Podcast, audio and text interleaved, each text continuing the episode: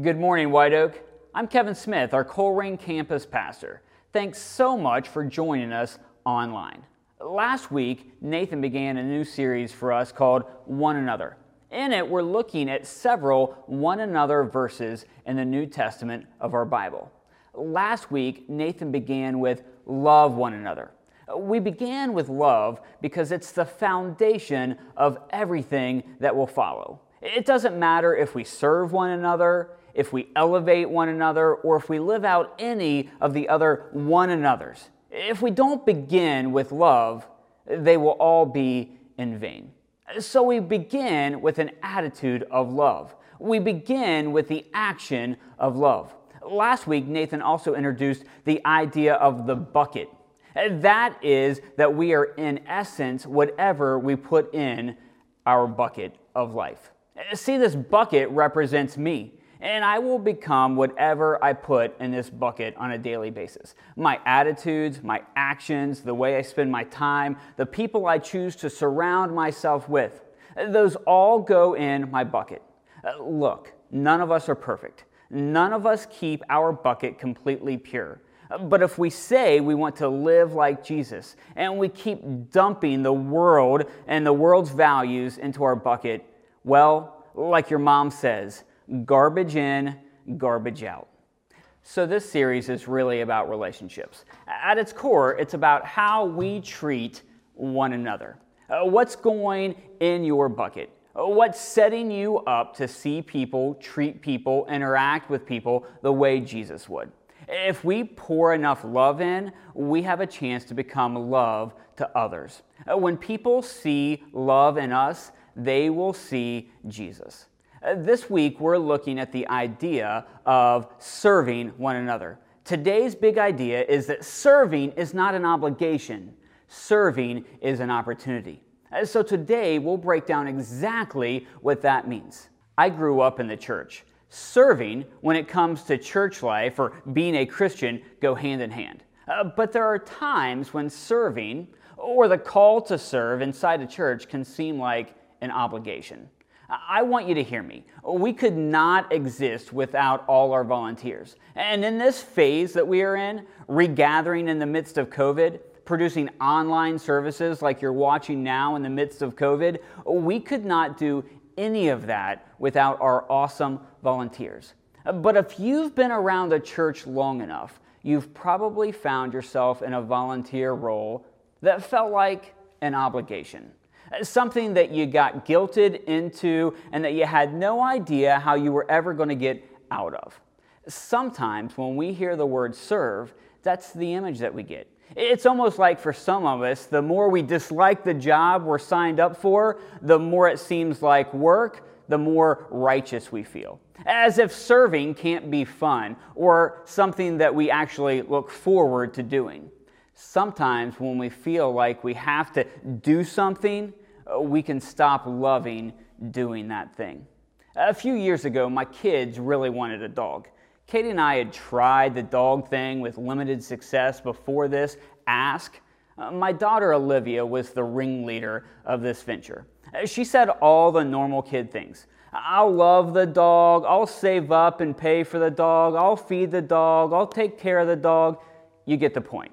At some point in time, my wife Katie caved and brought home Pepper, a half German Shepherd, half Lab mix. Our kids love Pepper, and occasionally they'll remember to feed or water her. But if I'm honest, do you know who cares for Pepper? Katie does, not me. The kids want to have a dog, uh, but they don't always want the responsibility of owning a dog. Sometimes it feels like an obligation, and when it feels like a have to, sometimes we lose the love for doing it. Serving is not something to check off your spiritual to do list. It's not a task you complete to receive rewards. When we talk about the phrase serve one another, I don't want you to hear an obligation. What I want you to hear is an opportunity. The idea behind serving is all about an attitude we take on an attitude to be more like Jesus and to see people the way Jesus saw them. In Luke chapter 14, we get a glimpse of this. Uh, turn to your Bibles or on your phone with me. In Luke chapter 14, we find Jesus invited to a religious leader's home for dinner. Uh, while there, they're having some interesting conversations about what constitutes work on the holy day. See, in Jesus' time, Jewish people held Saturday as holy. It was the Sabbath. And on the Sabbath, there was no work to be done. So they were having a discussion about what constitutes work. Basically, Jesus wanted to know if he could heal a sick person on this holy day. While in this conversation, Jesus noticed how each person positioned themselves at the table, how everyone was trying to have the best seat at the table. Let's look at Luke chapter 14, verses 7 through 11. When he noticed how the guests picked the places of honor at the table, he told them this parable. When someone invites you to a wedding feast, do not take the place of honor, for a person more distinguished than you may have been invited. If so, the host who invited both of you will come and say to you, Give this person your seat. Then, humiliated, you will have to take the least important place. But when you are invited, take the lowest place, so that when your host comes, he will say to you, Friend, move up to a better place. Then you will be honored in the presence of all the other guests. For all those who exalt themselves will be humbled, and those who humbled themselves will be exalted. Luke chapter 14, verses 7 through 11. So Jesus tells the people at the meal a story. It really sounds like a lesson in etiquette, how to behave at parties. And you may be thinking, what does this have to do with serving? Well, the act of serving begins with an attitude. And the attitude is always one of humility and surrender. The call of Jesus on our life is to see others as more important than ourselves, to place others first. As some describe the hierarchy God, others, me. Jesus continues giving out free advice at this dinner. Uh, let me pick up in verse 12. Then Jesus says to his host, uh, When you give a luncheon or a dinner, do not invite your friends, your brothers or sisters, your relatives, or your rich neighbors. If you do, they may invite you back, and so you will be repaid. Uh, but when you give a banquet, invite the poor, the crippled, the lame, the blind, and you will be blessed. Although they cannot repay you, you will be repaid at the resurrection of the righteous. Luke chapter 14, verses 12 through 14. So we begin with the right attitude. Then we have that reflected in our actions. There is so much talk today about how Jesus would be in 2020 what side he would be on, what his priorities would be, would he stand up for social justice? Listen, I, am not here to try and answer all those questions, but let this line from the mouth of Jesus ring in your heart. But when you give a banquet, invite the poor, the crippled, the lame, the blind, and you will be blessed. I see the act of serving whether it's in your neighborhood, in a soup kitchen, in a local school, inside the walls of a church building, I see the act of service not as an obligation, but as an opportunity. An opportunity to see people the way that Jesus does, an opportunity to value people the way that Jesus does, an opportunity that a lost and broken world might see Jesus through your actions. That serving is not an obligation, Serving is an opportunity. The phrase serve one another is found in the book of Galatians. In the book of Galatians, the Apostle Paul is writing a letter to a group of Christians. The section of the letter we're going to look at is found in chapter 5. In this chapter, Paul tells the Christians that they were doing well, running their race, or living their Christian life, but that someone cut in on them. Someone caused them to stumble or get off track he challenges them to return to the good race that they were running. And then he tells them that they have been set free. Uh, basically, he's saying, You are free, not an obligation, an opportunity. Let's take a look at Galatians chapter 5, verses 13 and 14. You, my brothers and sisters, were called to be free. But do not use your freedom to indulge the flesh. Rather, serve one another humbly in love. For the entire law is fulfilled in keeping this one command love your neighbor as yourself. Galatians chapter 5, verses 13 and 14. There are a couple things I want us to see here. Number one, the call is not to use this freedom that we have in Jesus to indulge in selfish actions, but instead the call is to serve one another humbly in love. Again, I didn't make this whole love is the foundation of all these one another actions up. It's right there in the text. The call to those who follow Jesus is to serve one another humbly in love. Number two, for the entire law is fulfilled in keeping this one command love your neighbor as yourself. Let that sink in. Do you know how much of the Old Testament is written concerning the Old Testament law? Yeah, me neither. But I think it's a lot. Seriously, though, the law or obeying the law was how people during that time attempted to obtain righteousness.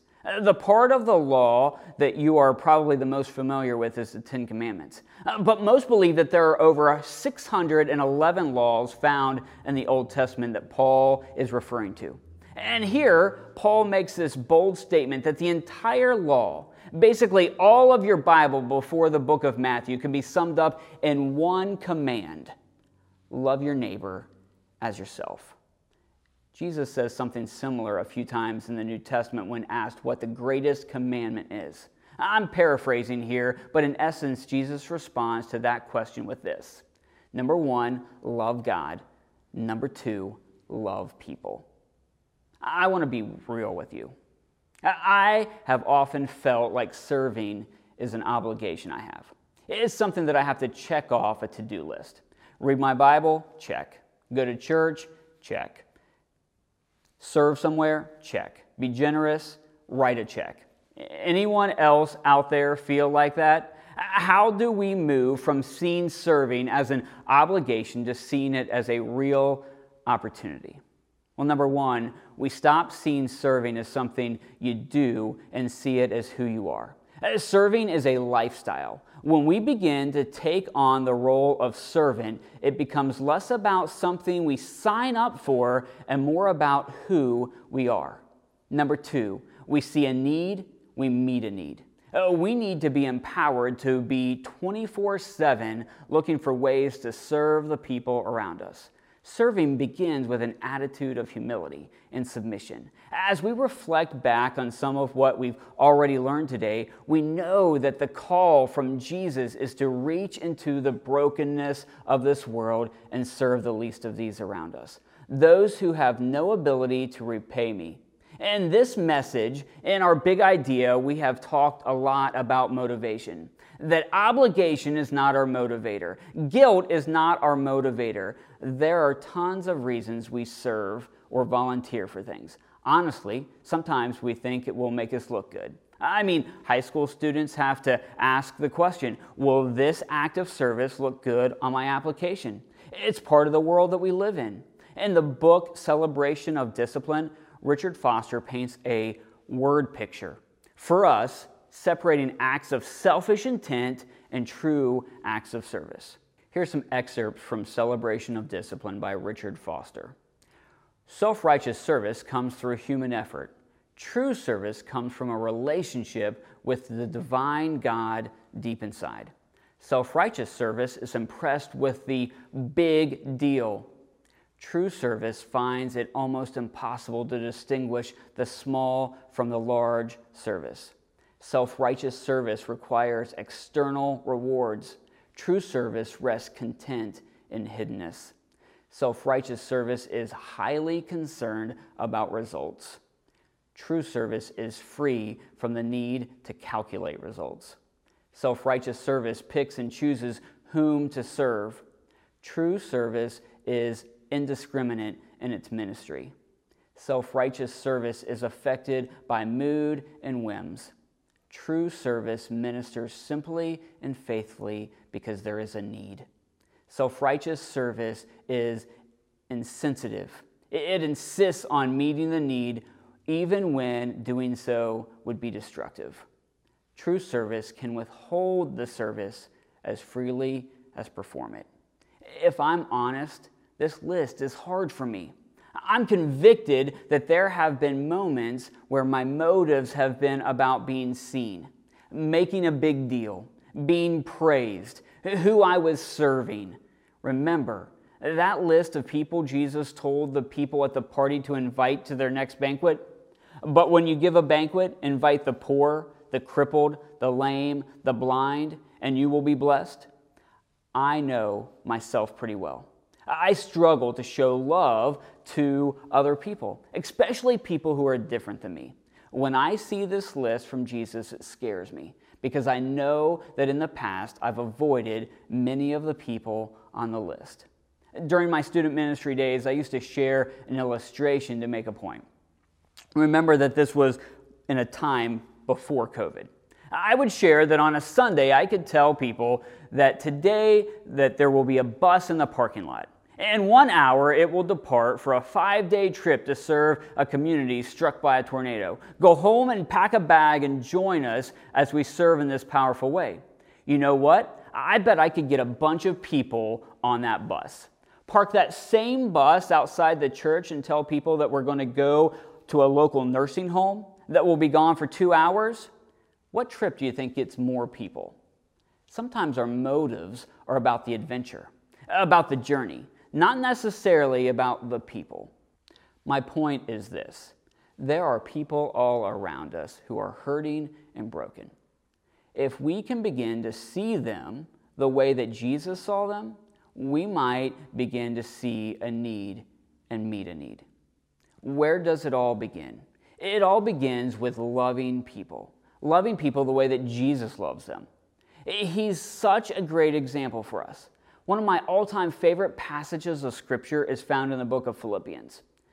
In your relationship with one another, have the same mindset as Christ Jesus, who, being in the very nature God, did not consider equality with God something to be used to his own advantage. Rather, he made himself nothing by taking on the very nature of a servant, being made in human likeness, and being found in appearance as a man. He humbled himself by becoming obedient to death, even death on a cross.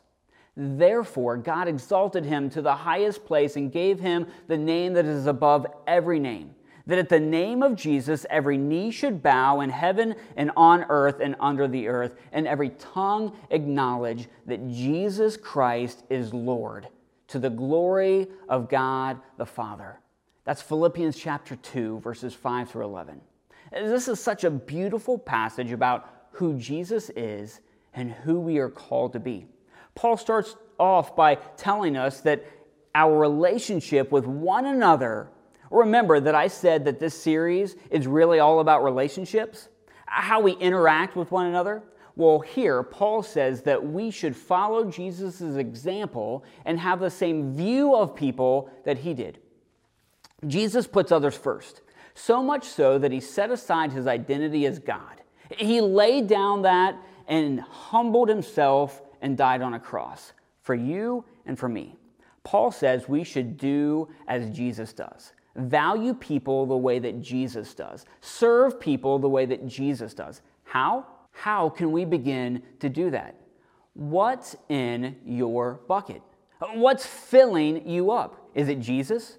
Are you becoming more and more like Jesus every day? Or more and more like the world every day. The world doesn't care about people, especially people who can't offer something in return. Jesus does. The more we fill our bucket with Jesus, the more we become like him.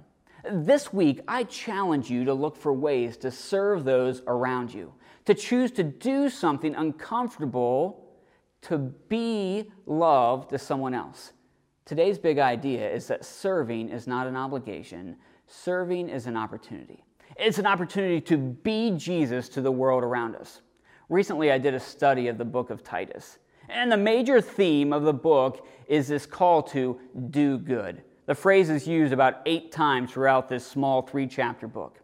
As Paul makes the call to do good, one of the reasons it gives is that in doing good, we may make the teaching about God our Savior attractive. Serving is an opportunity to make the teaching of Jesus beautiful to the world around us. Serving is an opportunity to be more like Jesus. Would you pray with me?